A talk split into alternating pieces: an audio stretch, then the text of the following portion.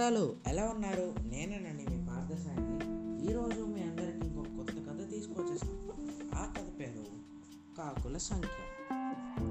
మీకు తెనాలి రామకృష్ణుడు గురించి తెలిసిందే కదా, ఆయన కథల్లో ఇది కూడా ఒకటి. ఒకసారి సభ మొత్తం కూర్చున్న తర్వాత రాయల వారి కింగ్ కదా, అతను లేచి, నాకు ఒక సందేహం ఉంది, దాన్ని మీరందరూ తీర్చాలి, ఎవరో ఒకరు తీర్చండి అని అడిగారు అన్నమాట. దానికి అందరూ ఒప్పుకొని, మీ సందేహం మీ డౌట్ ఏంటి ప్రభు అని అడిగారంట.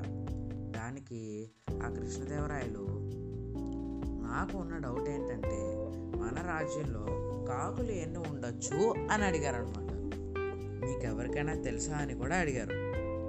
దానికి అక్కడ సభలో ఉన్న వాళ్ళందరూ వాళ్ళ ముఖాలు చూసుకొని, మాకు తెలియదు ప్రభు అని ఒకసారి చెప్పారనమాట.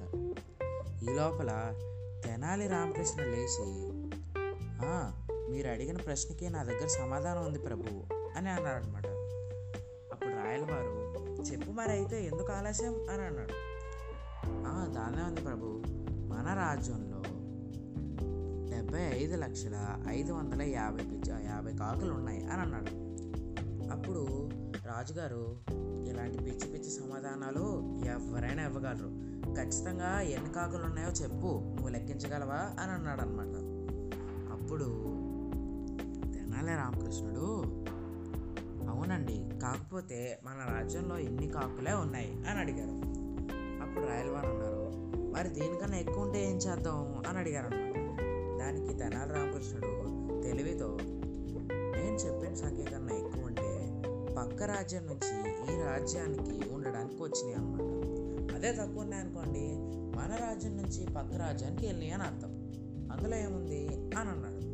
దానికి రాయలవారు ఆ సమాధానానికి పక్కపక్క నవ్వేసి, బాగా సమాధానం ఇచ్చావు, నన్ను ఈరోజు మొత్తానికి నవ్వించేసావు అని చెప్పి కొన్ని బంగారు నాణాలు గిఫ్ట్గా ఇచ్చారనమాట.